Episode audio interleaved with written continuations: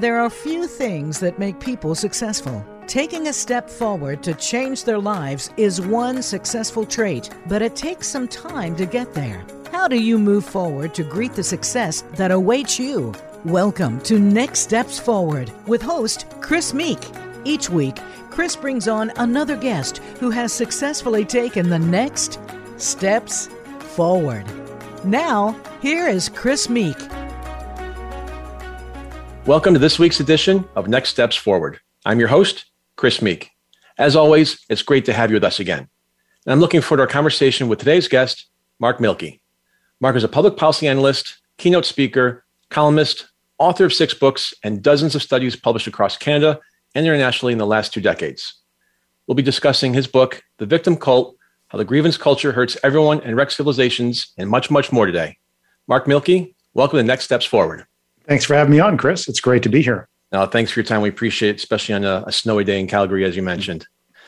So, Mark, before we start, I mentioned that you're a public policy expert, columnist, and author of six books. Fill in the blanks for us here. How does one become a public policy expert? well, you start with an advocacy group on taxation, apparently, which was the start of my career, and try and talk some sense to politicians on issues of tax. And then you move on from there to do public policy work and um, did a PhD and, and looked at kind of, um, you know, the uh, political science, uh, you know, dynamics of all that, of, of, how governments work and how they don't work. And, and basically, though, I've always had an intuitive grasp, I guess, of what makes sense for governments to do, what makes sense for them not to do. And I'd say there's a lot more in the latter category than in the former category. So that's where I come from. And as well, perhaps this is relevant to Ukraine today.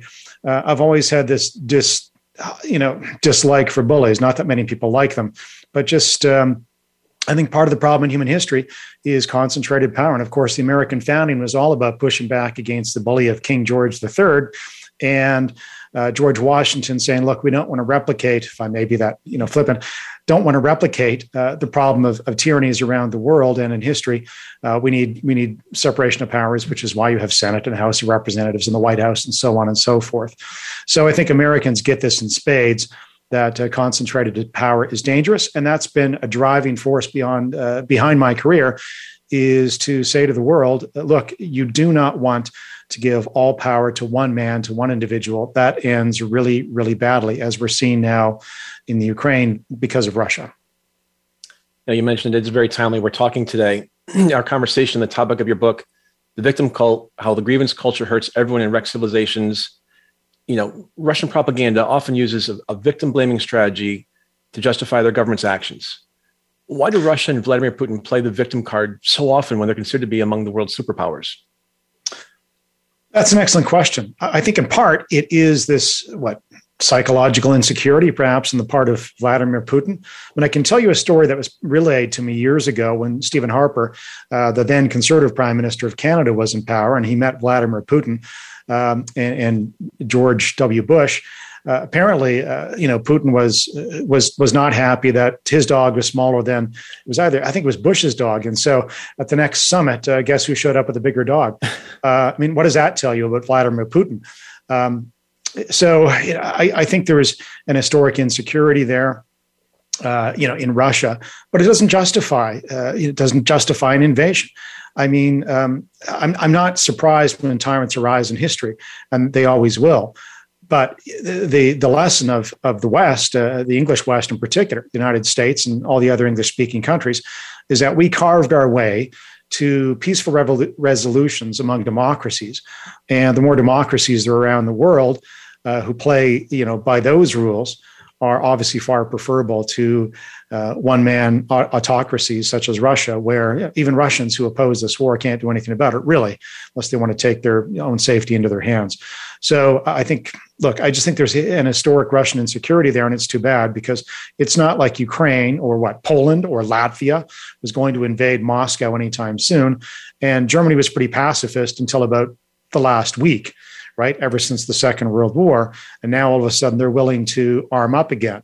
Uh, I mean, look what Russia has just provoked, given its actions over the last two weeks. So uh, it's it's unfortunate to say the least, and it has a lot to do again with the domestic political system, which has always encouraged strongmen in in Russia. It's unfortunate to say the least. Yeah, you talk about Putin and him having a, a smaller dog. I just remember the famous picture of him riding uh, a horse without a shirt on, and so that sort of sums that that personality, exactly. I guess. Yeah, the tough guy, right? Got to be exactly. the tough guy. Yeah. Exactly. So to that point, what does Putin's victimhood stance say about him and culture? Is Putin afraid of his own mortality, America's superior economy, military, Russia's weakness, or something else? Well, in the victim cult, I don't really get into personal psychology for the most part, right? I try and avoid that and instead look at what happens when you have this dynamic in a society. I mean, Germany had this victim culture long before, by the way, before the Nazis arose. As I write about in the victim cult in one of the longest chapters, Germans thought of themselves as victims. Uh, in part because they were. They were victims of the French in the late 18th century. France had invaded, you know, some German lands in the south and west, and uh, as always happens in wars, there were some awful things that that transpired as a result of that from the French vis-a-vis the, the, the victimized Germans.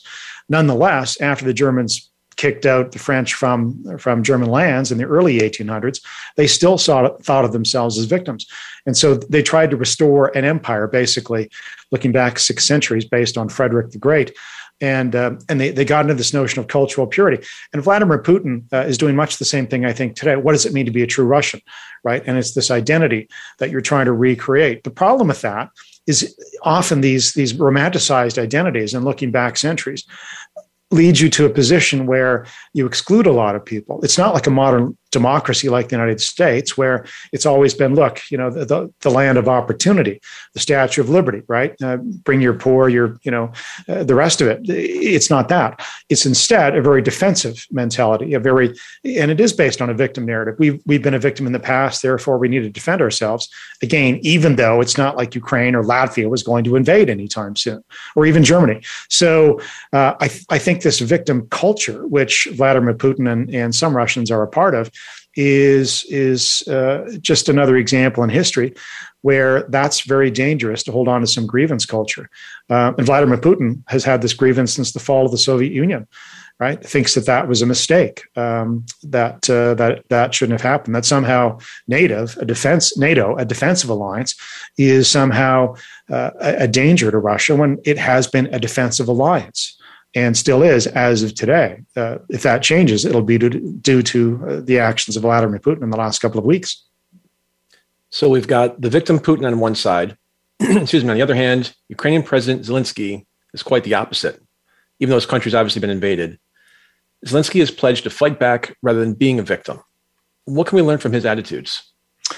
Well, that's something else I profile in the victim cult. When people are victimized, and I don't, I don't downplay that in history or now. There are real tragedies that take place from wars, from natural events, from personal circumstances. Um, but when a when a person or, or a group is victimized, there's nothing wrong with pushing back. Um, that's the lesson to be learned from history as well. I give, it, I give an example of early Asian Americans who first arrived on the, the Pacific shores in around 1850, or at least Chinese immigrants did, uh, for the California gold rush. Uh, now, initially they were welcomed, you know, a bit of a curiosity um, and hard workers. They came from a very entrepreneurial part of China. But the more Chinese that arrived, some prejudices began to arise. Uh, but the Chinese, you know, as much as they could, as, as you know, new immigrants to a country, not always knowing the language. Over time, they began to push back where they possibly could. There's a famous letter in, uh, I think it was like 1855, if I recall, to Governor John Bigler of California from a Chinese immigrant in response to Bigler's accusation or argument that America was just for white folks, uh, white people only. And he said, well, you know, and he, and he quoted the bill, of, uh, the Constitution back to the governor of California and said, "This is false in the extreme, and you know it." And he was very articulate. Um, so he pushed forward for uh, his community, uh, Chinese arrivals to the United States. And I think what you see in Ukraine is the same thing. Um, of course, when you're attacked, most often you you will fight back, and and uh, one wishes them Godspeed, and the president of Ukraine Godspeed on this. I mean, it's it's a it's a tough hill to climb. I, I don't pretend to be a military expert and and have any have any crystal balls on what's going to happen there, but I think you know we learned this from the 1930s uh, while not every situation is akin to what happened uh, vis-a-vis Czechoslovakia, Nazi Germany, and Poland later on, uh, it's it's fairly obvious to me, uh, and I think any observer, that Vladimir Putin has been playing a bit of that early 1930s, mid 1930s card, where he takes a bite of Georgia, takes a bite of Ukraine some years ago, is back in Ukraine now because he thinks he can get away with it.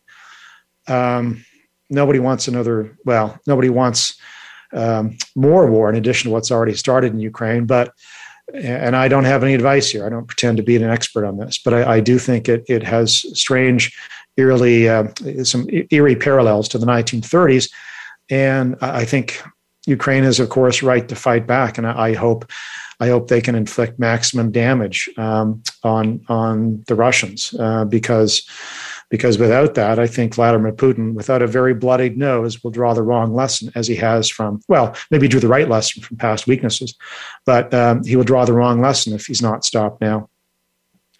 Your earlier point, victimhood goes back centuries, including, including Native Canadians and the African slave trade and slavery in America. Why is it important to acknowledge past grievances and victimization?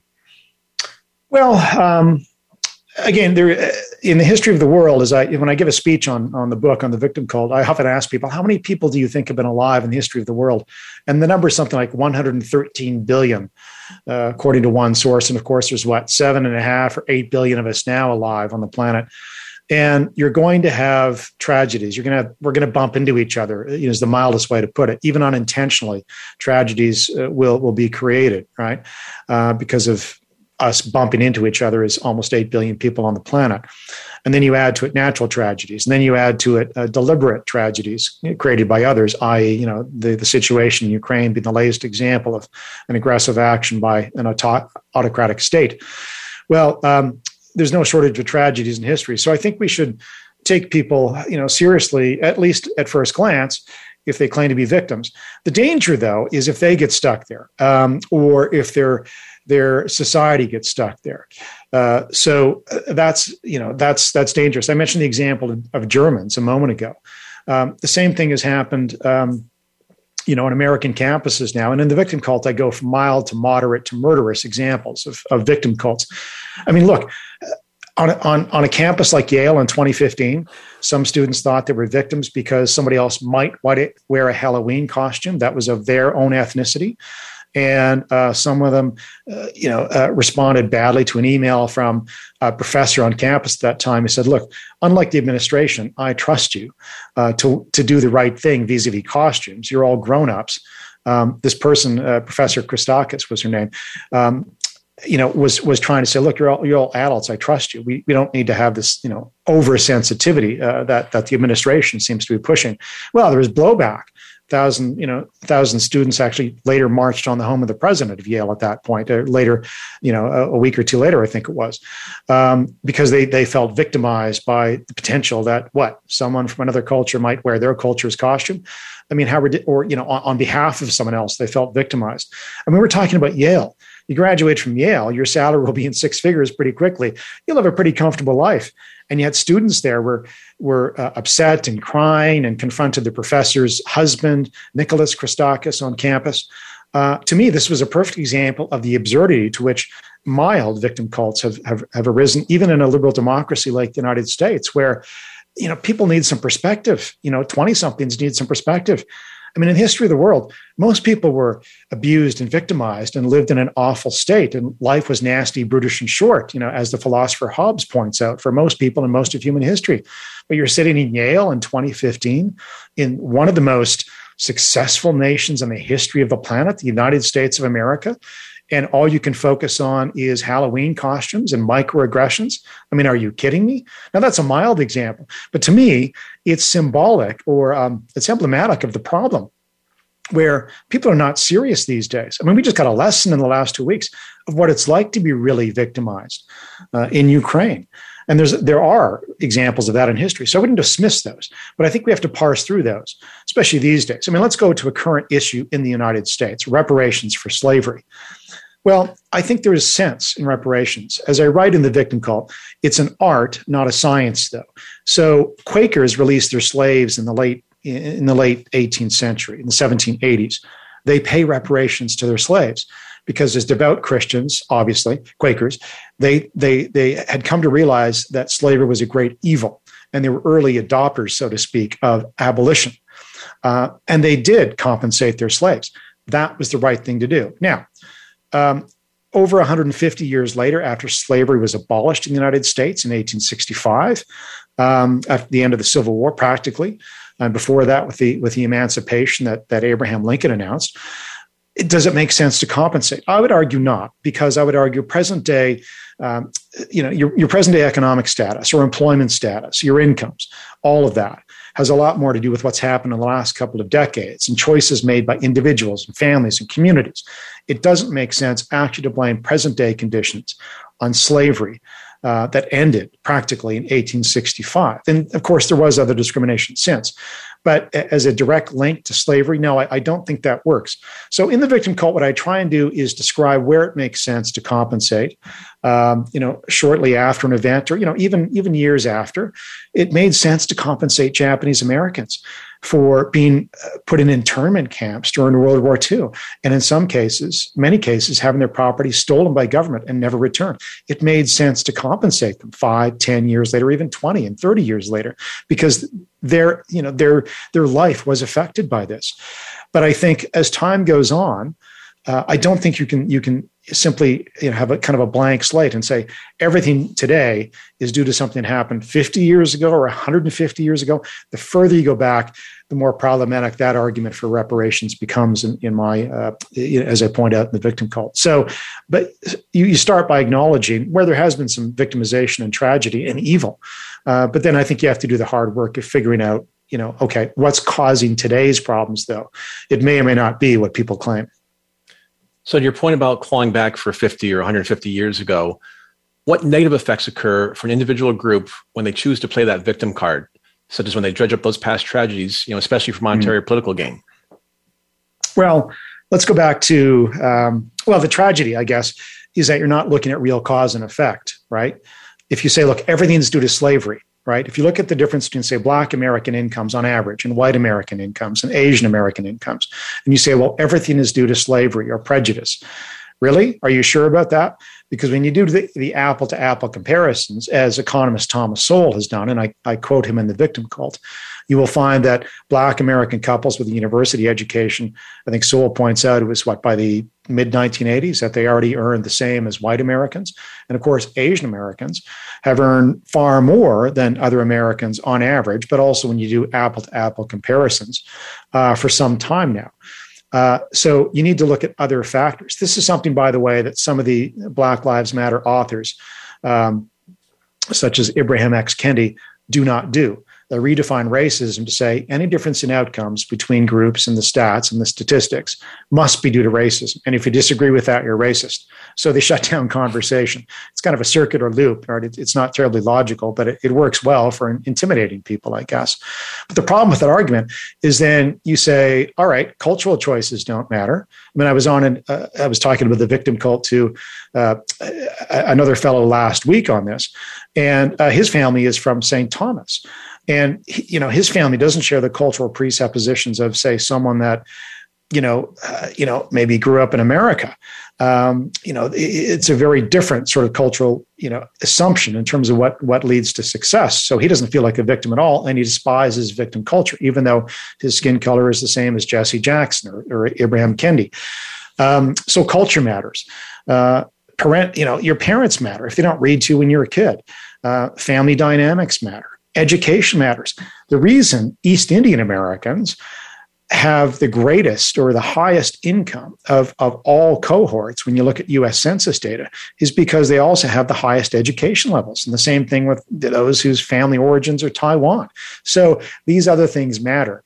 And, and, and the danger is when you when you play the victim card, and especially on behalf of your community, as some irresponsible leaders do, you're not going to look at what's really going to solve the problem education, prosperity, entrepreneurship, that sort of thing. Reading to your kids when they're 10 years old, getting them interested in reading and give them, getting them away from the video games or whatever else they're doing. So that matters. And if you don't look at that and you just say, well, we're a victim of your tribe, my, my tribe has been a victim of your tribe, and that it's as simple as that. Okay. You're not going to solve any problems that way in, in most cases. When it comes to individuals and various groups and cultures, there are one time victimizations but there's also chronic victimization. Where does chronic victimization originate from, and why does it seem so prevalent, probably even more so than ever today? Hmm. Well, the notion of chronic victimization, um, which is not the same thing as actually being victimized, so I'd argue. I, I think maybe it comes from a society you know, in the English speaking world that's become fat and lazy. Um, we've never had it so good relative to most societies in history, right? We live longer, we have more choices, um, at least in, in democratic countries, right? Um, whether you consider yourself conservative or liberal, and when I say liberal democratic, I mean the classic freedoms that that grew up, um, you know, in in the English speaking world, right? The right to property, uh, you know, the right to you know worship the you know in, in the way that you choose, uh, freedom of the the press, freedom of expression, right? Your constitutional rights in the United States, enunciated in your Bill of Rights and elsewhere. Um, in a democracy, to complain that one is victimized, you, you, have options. You can go to court and you can sue someone if you've really been victimized. Uh, and certainly there, you know, there's no shortage of victimization in American history or in any other country's history. I mean, Black Americans were right to push for, for civil rights, which they had been denied until the 1960s, you know, on the ground. Uh, despite that, you see again this pushback, though, from Black Americans and Asian Americans, others, who said, we're not going to wait for the rest of the country to catch up to where we should be in terms of our civil rights. So Asian Americans early on, I mean, one of the chapters in the victim cults, in the victim cult, um, which was encouraging when I looked at the, the data, is about how Asian Americans, how their kids were succeeding already by the 1920s and the 1930s. And, and very briefly, Chris, what it was, was I found data that showed in 1910, if you're the child of uh, a Chinese American or Japanese American, you're attending high school and then later graduating from college at a rate slightly below white Americans. But by 1920 and by 1930, the kids of Asian Americans are attending high school and also graduating from college at rates much higher than white Americans. And this is the most discriminatory period in American history. And yet, you know, parents are saying to their kids, despite what's happening out there, don't blame your life on structural racism, even though it was true in that era. It's not now, but in that era, there was, there was structural racism, structural discrimination, right? Jews and Chinese and Japanese Americans, you know, faced barriers that white Americans didn't. But nonetheless, Asian Americans said, we're not going to allow you, I guess, to their kids to play the victim card. You're going to succeed. You're going to be an entrepreneur. Now, some of this was almost forced. Some Asian Americans were not allowed into certain professions. And so they became very entrepreneurial as a result. They had to be. Um, but also they educated their kids. And this led later on to what is now a cliche, right? The, the, rise of what I call the Pacific class, where they just they they score far higher on college tests and, and they graduate and they they get college degrees at much higher rates than other Americans. So uh, and then they succeed financially in, every other way, at least on average. But even the apple to apple comparisons, the same thing. So uh, you do see that. And I think this is again a pushback to the notion of chronic victimization that, that some want to peddle on behalf of their community, and they're doing their community no favor when they do so, whether it's you know Ibram Kendi or, or others. You just talked about structural discrimination. An aspect of victimization is the blame game. What role does blame game have in the promotion of victimhood? Well, it's pretty deep in human nature. One of the stories I tell right off the bat on the victim cult is the story of Adam and Eve and Cain and Abel. So most of your viewers will know Adam and Eve, right? I mean, the story is, you know, God plants Adam and Eve in the, in the garden and uh, in this paradise. And he says, the only thing you have to not do is uh, pick from the, the tree of the fruit and the fruit of good and evil. Uh, of course they do. Uh, like any 14 year old, you just, you know, you're told not to do something, you do it. And so, uh, but what happens after that when they're caught? When God, you know, comes along and walks in the garden and says, "Okay, what did you do?" Well, Eve blames the snake that tempted her to pick the fruit. Adam blames Eve. In fact, Adam even blames God and says, "Well, you gave the woman to me." I mean, so this blame game seems endemic to human nature, and um, you know, same thing with Cain and Abel. The story of Cain and Abel where, and this is you know, on the murderous example I give, that this narrative, the Genesis creation narrative, what do we what do we glean from this? The traditional Sunday school lesson is Cain and Abel give sacrifices to God. Cain's sacrifice is rejected. He becomes mad. He becomes bitter. Cain gives vegetables. Abel had given meat. You know that's that's the that's the protocol, I guess. But you know, does Cain know this? I don't know. Um, but in any event, he gets bitter. He gets mad, and rather than confront the source of his woes, God, as other Old Testament figures actually do once in a while, they argue with God. You know, um, Cain doesn't do this. He looks around and, and looks looks for someone to blame, and it's his brother, and he's jealous of his brother, and he murders his brother. And then God comes along, walks in the garden, and says, "Where is your brother?" And you can almost see the sneer on Cain's face. Am I my brother's keeper? Well, yes, you are, and you've just murdered him. And the lesson to me, actually, from this story is that Cain is like the victims we know. He doesn't accept responsibility. He doesn't look at his, how his own actions potentially contributed to this this um, this tragedy. Instead, he, he looks for someone else to blame, and in this case, it's his brother brother who ends up murdered uh, by Cain. And that's the tragedy. When you start blaming others, you start to take the focus off what perhaps you may have contributed to uh, an ongoing tragedy. We've been talking to Mark Milke, and we'll be right back after a short break. Become our friend on Facebook. Post your thoughts about our shows and network on our timeline. Visit facebook.com forward slash voice America. You have the power to be stronger, live fearlessly, and enjoy the benefits of a great life. Listen for Fearlessly Authentic with host Jody Harrison Bauer. Jody has proven at an age when many start to slow down that she is just getting started. With two grown daughters, a successful business that she started at 50, a finalist in the Sports Illustrated swimsuit issue, and a two time world bikini champion. She's ready to take you to the next level in your life. Fearlessly Authentic airs Thursdays at 4 p.m. Eastern Time, 1 p.m. Pacific Time on Voice America Empowerment. Are you looking for a refreshing, common sense approach to business, legal issues, women's rights, racial justice, and entrepreneurship? Be sure to tune in to Getting Common with Professor Carlos Chapman. Carlos features guest experts from the fields of law, business, and entrepreneurship, as well as politics, government, and education, to bring an insightful and well rounded conversation to you. Getting Common can be heard every Wednesday at 11 a.m. Eastern Time, 8 a.m. Pacific Time on Voice America Empowerment. Have you friended us on Facebook yet? Why not? Just go to facebook.com forward slash voice America or search for the keywords voice America. Once you are part of our Facebook network, you'll receive daily messages about what's happening with our shows, this week's featured guests, and new happenings at the Voice America Talk Radio Network. And you can add your voice to the always active discussions on our timeline. Just go to facebook.com forward slash voice America or search for voice America.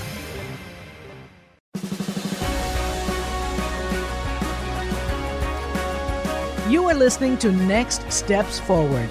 To reach Chris Meek or his guest on the show today, please call in to 1 888 346 9141. That's 1 888 346 9141. Or send an email to Chris at nextstepsforward.com. Now, back to this week's show. We're back with Mark Milke, public policy analyst, keynote speaker, columnist, and author of six books and dozens of studies published across Canada and internationally in the last two decades. And as we've been talking about, he's the author of The Victim Cult How the Grievance Culture Hurts Everyone and Wrecks Civilizations. Before the break, we were talking about the different types of tyrants and what motivates them. Are all tyrannies the same? And if not, what are the differences? Well, there was a great uh, analysis by the UN ambassador, Jeane Kirkpatrick, uh, before she became UN ambassador, appointed by Ronald Reagan. I think she was appointed in 1980. She'd written a terrific essay in 1979 pointing out there were basically two types of dictators. One was like a traditional autocrat, right? They want money, uh, they'll repress their populations to get it, right? They're corrupt. So you think of Papa Doc Duvalier in Haiti. Uh, but then you have ideological tyrants uh, Joseph Stalin, Adolf Hitler. Adolf Hitler believes in pure race theory, right? It's anti scientific, pseudoscientific nonsense, but it's got an ideological vision, a pure vision uh, of what the world should look like. Uh, and the same thing with Joseph Stalin and, and, Marxists in the 20th century. They had this ideological vision that uh, to abolish classes and, and uh, that everything could be organized from the top down, so to speak, economically. That becomes very dangerous because if you're in the way of their pure vision, and most people usually are, you can be rolled over. I mean, Ukraine's in the news again, you know, this month. Uh, in the 1930s, Joseph Stalin um, ran over Ukraine basically and, and uh, you know, enacted a forced famine because they they didn't want to be collectivized. They didn't want their farms to be taken over by the state and run by the state. And so Joseph Stalin uh, basically starved them uh, into submission and killed them, uh, murdered you know millions of Ukrainians. Um, so this is the danger with ideological tyrants. Now, there's there's a more recent analysis. Uh, in addition to Jeane Kirkpatrick's excellent 1979 essay, which you can find online, there's a book by a fellow I know at the University of uh, in Ottawa here in Canada. And he posits basically three types of tyrants. So one is the ideological tyrant that I've mentioned, one is a traditional tyrant. Uh, but there's also kind of middling person, which may be Vladimir Putin, where they they do have some concern for their country. You know, this is Julius Caesar, or it's it is uh, perhaps Vladimir Putin, where he's not ideological, but he has a vision of, in, in Putin's case, of a, greater Russia. And he thinks he's doing the right thing for the Russian people. Now, the rest of us can disagree, including many Russians, perhaps. Uh, but he thinks he's helping Russia. And it's not totally about uh, corruption. He may be corrupt. Uh, we know that Vladimir Putin is. Uh, but he's not like an ideological uh, uh, tyrant like Stalin or Hitler. Instead, he actually thinks, and in some cases, he may be doing some good. Or traditional autocrats uh, that care for their people put up a you know a coliseum in the case of a Roman, you know, uh, Caesar, or you know they build highways. Um, you know, and they they might care for the poor. Um, you know, but they're not ideological. They're not like Chairman Mao. They're not like Chairman. Uh, they're not like Adolf Hitler or Joseph Stalin. But that makes them even more dangerous because part of the population may be sympathetic to them, and I think that's the case of Vladimir Putin, where you know some Russians take pride in you know Putin pushing back uh, against the West, as opposed to a different you know vision, which was Catherine the Great in Russia, which was no, you know, we need to modernize and westernize. Uh, Vladimir Putin's a throwback to the other tradition, where you know we want a greater Russia, and uh, that's unfortunate. But he's he's as Waller Newell, the the author of this book Tyrants, uh, points out you know, um, there's that second type of tyrant, which is uh, not not it's not just about the corruption, and he's not ideological, but he's this middling tyrant, which has some concern for his people, however twisted, um, and that's the danger because you know they may they may admire him because of that. So, as you talk about and analyze these tyrants, you said that evil never shows up the same way twice. Hmm. Can you elaborate on what that means, please?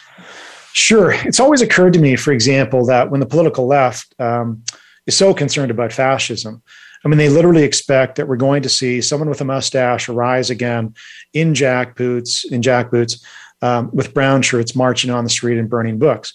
Um, it's always seemed to me that the last tragedy or the last evil always burns us, and so we're always on the lookout for that. So very few people will be taken in by a repeat of what happened the last time. Instead, what you have to worry about is the same evil arising under new justifications. And um, I think we're seeing this with the repression of free expression in the English world, where people who think they're righteous, um, you know, and and have a deep concern, uh, the woke crowd who who don't like nasty talk, I guess, uh, and and who really does, except for a jerk, but you know, nasty speech. I mean, who you know, nobody likes to be, you know. Um, put down nobody likes to be made fun of or whatever no one likes to be persecuted because of who they are all right. I mean, we can all agree on that. But the problem with the woke movement today, it seems to me, is that they go a step further and they see almost any debate about uh, an issue uh, and anybody's feelings, um, you know, that might be heard in an honest debate about cause and effect as akin to I don't know hate speech, um, and, and, we have few, far fewer protections, by the way, for free expression in Canada than you do in the United States. Uh, your First Amendment rights, I think it is, um, if I remember your your amendments properly, uh, really are, are, are pretty robust. Uh, your free expression rights, uh, that's not the same in Canada. But the woke movement you know, by um, by not recognizing that a core value uh, that has taken centuries to get to in the English speaking world is free expression, is injuring it because they don't understand their own self righteousness and their own paranoia uh, about hurting people, um, even with words, has led them to really try and repress speech in the universities and in some cases in the media, and, and so or, or in politics or in business. And I find that really unfortunate. Now that's you know it's not the same as murder um, but look, there was a case in Ontario, for example, where uh, there was a suggestion that they were going to burn some books, uh, some Canadian history books, because they they might have portrayed Indigenous Canadians in the wrong way. And I thought, holy crapola, um, we're burning books again. Like, what is this? And now they got they got shut down pretty quickly for that you know that atrocious idea. But this is what I mean: old evils never show up the same way twice. They they show up under, you know, often from well intentioned people. I mean, you talk to any ideologue, they all think they know how to run the world, right? Um, and that the rest of us should listen to them. And if we disagree, again, we're in the way, you know, and they'll find some tractor to run over us, either metaphorically or, or you know, in, in reality. And that's the danger. So I want to go back to a word used at the beginning of the show, and it's bully. You know, a few moments ago, you're talking about the different types of, of tyrannies, but one common denominator among all tyrants is being a bully. How can people smartly push back from a tyrannical bully? And by that I mean, you know, let's take it from the macro level of Vladimir Putin, right, all the way down to the everyday workplace, where some of us are forced to deal with our own little bullies. Yeah, that's a good question. Um, well, in the victim cult, I give examples, as I mentioned, the last couple of chapters. And there's no shortage of Americans who, throughout history, have pushed back against bullies, right? The abolitionist movement was just that pushback against slave owners in the South. And, and the pushback, you know, the pushback, it's a mild way to describe the Civil War.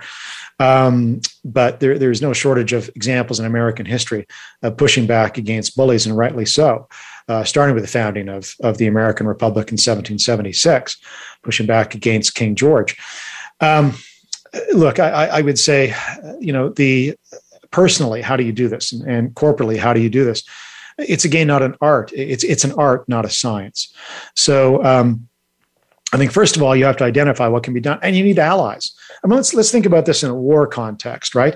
I'm also president of the local Winston Churchill Society, and I think about how Churchill approached war uh, before your country got in, in in 1941 after Pearl Harbor was bombed. Churchill it comes becomes prime minister in May 1939. What does he do?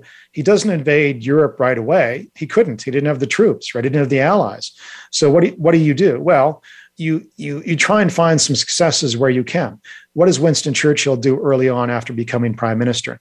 The French fleet is in the hands of of the provisional government. Um, you know, and um, not yet in the hands of Nazi Germany. And he says, look, you have to sail your, your fleet to us in Great Britain. You have to leave French ports lest it be taken over uh, by, by the Germans, right? He didn't trust Vichy France to, uh, to do the right thing there. Um, now they didn't. They didn't sail. So eventually, Churchill gives the order to sink the French fleet. That's an early victory. It's a one-off. But sometimes you you know you, you push back with these one-off victories, and then you you do what? you begin to think ahead, medium and long term. You build alliances. You make sure your factories are up and running.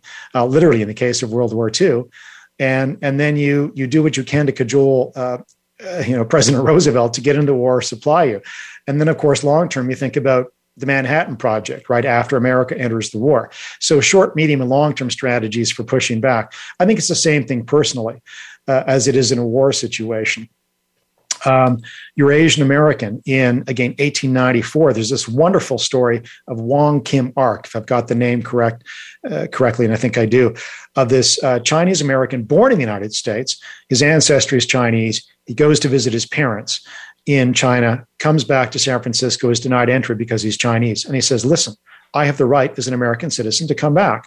There's, they, they don't allow people to become naturalized citizens at this point of Asian ancestry, but they, there's no question he's an American citizen. He goes to court, he pushes back. He actually wins at the Supreme Court level, which says, yes, you're an American citizen. Now, that's a one off victory. Discrimination, institutional discrimination, endures really until about 1950, I'd say, in the case of Chinese Americans and Japanese Americans. Actually, 1944, when some discriminatory laws were lifted during World War II because China is an ally. Um, but uh, that's a one-off victory. Nonetheless, the community pushes back for for decades after that until they get their full civil rights, as they were right to do. So again, there's no easy answer here. I'm, I do not pretend to be Tony Robbins in the victim cult. You know, due respect, you know, there's no one, two, three remedy to to some of these deep problems. But I think the first thing is to yes, if you've been if you have been victimized, um, don't think like one. Do push back where you can and think short, medium, and long term rather than dwelling on the grievance culture. Because one of the dangers I point out to, I point out in the victim cult, and another horrific example is Rwanda. And some of your viewers will be familiar and listeners will be familiar with Rwanda and what happened there, the genocide. That genocide didn't, didn't occur out of nowhere it occurred because after independence, well, before independence, the Tutsis, who were like 5 to 8% of Rwanda's population, were apparently favored by the colonialist powers, the Germans and the Belgians. Um, but they, they were all, always successful as well. They were ranchers, where most of the population were farmers, and that made for an income difference. Well, there was jealousy, and they were in leadership roles. The Tutsis were for, for much of the pre independence era. Once Rwanda becomes independent in 1960, the majority population, the Hutus, um, has had this grievance narrative for a very long time, but they begin to make it official. It becomes part of state propaganda in the schools, in the media, in the education system, literally for over three decades. And Tutsis are persecuted, told to stay away from politics or they will be shot, they will be murdered. Um, and, and there's, there's many genocides. Uh, before the 1994 massacre, which killed almost a million Rwandans, most of them Tutsi. Um, this narrative, though, has, had been pushed by the Tutsis or by the Hutu for over three decades. Um, and it, it, became it became dangerous. And and literally think about this. The majority population 80 85% of the population thinks it's a victim of a tiny minority. This is like adolf hitler and the germans thinking they're victims of a tiny minority the jews. Uh, nonetheless a good chunk of the population believes this. And it takes a spark to light this fire this genocide in 1994 and uh, there's a tragedy the plane's uh, president's plane crashes it's it's blamed on the Tutsis, and the genocide starts. And, and six weeks later, a million Rwandans are dead. And this is the danger of dwelling in a, in a grievance narrative forever. I mean, this is a very serious. Um, this is a very serious project to embark on to to tell your population for decades, as Adolf Hitler, well, as Germans did before Adolf Hitler, and the Rwandans did under the under, under Hutu rule, that that they were victims of the Tutsis. It's a very dangerous path to trot. And sometimes in human history, um, things do not end well. There have been a number of stories about pressure being put on Russian oligarchs as a way to get Putin to change his behavior. I think yesterday I saw the Italian government seizing properties. Does this speak to the fact that bullies don't operate in a vacuum? You know, that they can't really bully others without enablers? I think so, and I'm encouraged by the actions of the Italian government in Europe. I mean, for years, I didn't, I didn't think Europe had a backbone. Um, and look, nobody wants to get into war, so this is an art again, not a science. I'm familiar with the writings of Henry Kissinger, and you know, most famous realist, at least in the political realm, um, most famous realist in American history. And realists will tell you that um, you know it, it's it's a mistake to simply take a moral precept like everyone should be free and then and then uh, go to the wall for that. So Ronald Reagan, for example, understood in the 1980s even though he was accused of being a cowboy, he was not reckless, right? He didn't he didn't say to his own troops, to American troops or to NATO troops, we're going to cross the border from East or West Berlin into East Berlin, or you know from you know, NATO NATO countries into Central and Eastern Europe. He didn't he didn't move the borders. That would have probably would have been a reckless thing, uh, and you know would have ended in tragedy. Would have ended in World War III. So I think there is a case to be made for realism in in politics and in war. Uh, nonetheless, I think given what Vladimir Putin has done over the last dozen years or so, that I think we're overdue for drawing a line and pushing back in a way that, at this point anyway, uh, does put pain, you know, on the people who are there in Russia, especially the oligarchs and others who there's no question they got rich because of their connections to Vladimir Putin and by bowing to the regime. And if they can be made to feel the pain, maybe this is one way to draw a line without engaging in a full scale war with Russia, which, you know, I don't think a lot of people would want. I, but I don't know if we're in 1932 or 1939. Um, I, I, hope neither. So I, I, hope this pain inflicted on on some of the Russian population, especially those in positions of power and influence and money, um, will make the difference. And somehow maybe this can be ratcheted down, um, not peacefully. It's already not peaceful, but ratcheted down in a way that puts Putin in a box because maybe if Europeans and and Americans and us Canadians had, and the British had put Adolf Hitler in a box around 1934 or 1936 or 1937, maybe we never would have had the Second World War. Uh, I mean, this is counterfactual history; you never know. But um, it seems to me that that a line needs to be drawn somehow, and I'm, I'm encouraged actually that Europeans are drawing it, including Germans who until yesterday basically seemed to be doing all they could to be dependent on Russia, right? Uh, killing their own coal and nuclear plants and asking Russia to, to, send all the natural gas and oil they could. I mean, think about a, a perverse strategy uh, for encouraging tyrannical actions by an autocrat. I, I mean, I, I, was just amazed at the naivety of, of Europeans, uh, but they do seem to be pushing back finally. I'd like to circle back to the grievance culture for a minute how can we respect others' opinions yet change this current grievous culture so we have constructive outcomes? Well, again, maybe ask questions. I'm not good at asking questions. I'm not very Socratic. I'm very opinionated and I write books. So, you know, I guess I think I have all the answers, um, or at least some of the answers. But, but I guess in conversation daily, the thing to, to do is to ask people, are you really sure? So, and have a have a sense of curiosity, and ask others to have a sense of curiosity. So, when Ibram Kendi and others say, "Listen, all the differences between Black Americans, White Americans on on statistics and on outcomes are due to racism," ask, "Really? Are you sure that culture doesn't matter? Are you sure that it doesn't matter whether your family is from St. Thomas originally or has grown up with a grievance narrative in I don't know the Bronx or the South?" Um, are you sure that education doesn't matter to these outcomes? Um, and on and on. So maybe be Socratic and ask questions of people who are pretty determined that they have a one, really a monocausal explanation. Um, but also maybe try and remind people of history in, in whatever way we can that to dwell on a grievance narrative, it doesn't matter whether it's Cain and Abel or the Germans in 1815 who dwell in this for a century and, and more before Adolf Hitler comes along and bathe themselves in victim thinking. I mean, it wasn't just Jews that, that Germans in the 19th century thought they were victimized by. I mean, Germans thought they were victimized by anyone who was English, right? You, me, our ancestors. Um, I mean, my ancestry is German, but I mean, they, they, they literally thought they were victimized by English liberalism, right? Free markets, free enterprise, you know, rights of the individual. Germans are very collectivist in the 19th century, uh, which is another reason why it ended so badly in 1933 to 1945. They were primed for victimization and collectivization. So maybe draw people's attention to this notion that, listen, if you're actually victimized, if you actually think that, then let's discuss this uh, and if you actually are, well, I, you have the option of pushing back in American courts. Um, you can change laws if you think there. I don't see any discriminatory laws against minorities in the United States these days. I see affirmative action policies which are designed to make up for past wrongs. Um, wrong-headed as I think those are, because they create new victims as, as individuals. They again look at race instead of character of uh, of who you are, a la Martin Luther King. Nonetheless, I mean, you can't really argue, I think, persuasively today that America is some sort of deeply racist society. Um, it's it's not 1850. It hasn't been 1850 for you know, a long time. So, and it's not 1932 in Alabama. So, I think acquaint people with history and the reforms that have happened, and frankly, how people succeed and flourish in, in life in, in a democracy. It isn't by dwelling on a grievance. I mean, if it's real, deal with it. But I, I think people need to be reacquainted with, with frankly, the progress that has happened in history. Um, I mean, we're still we're still talking about racism as if this was 1950. Uh, I mean, that's just so wrongheaded. It's hard to know where to, to start. But I think we need to start having that honest conversation. We've talked about past grievances in other countries and now I'd like to switch to the US and Canada.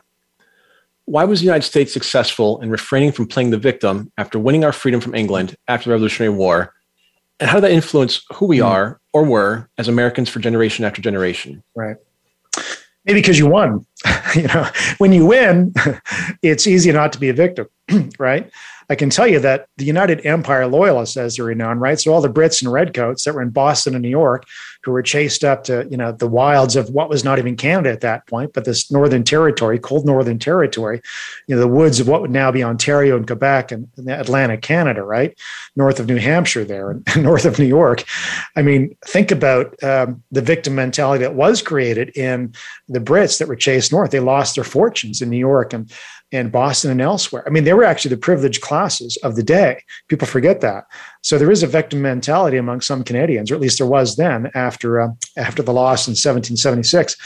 But I think I think the fact that Americans, you know, that the revolutionaries won in 1776. Uh, I mean, there was no victim culture to really, dwell in. Weirdly, I mean, losers, uh, you know, sometimes rightly but often wrongly will think of themselves as victims rather again than look at their own actions one of the things I do in the victim cult is I look at some of the stories that came, came out of the American South. Pre Civil War, Southerners already thought of themselves as victims of the North, right? They were they were mad that the North wasn't upholding its part of the deal to send slaves back who'd escaped to the South, and not all states did.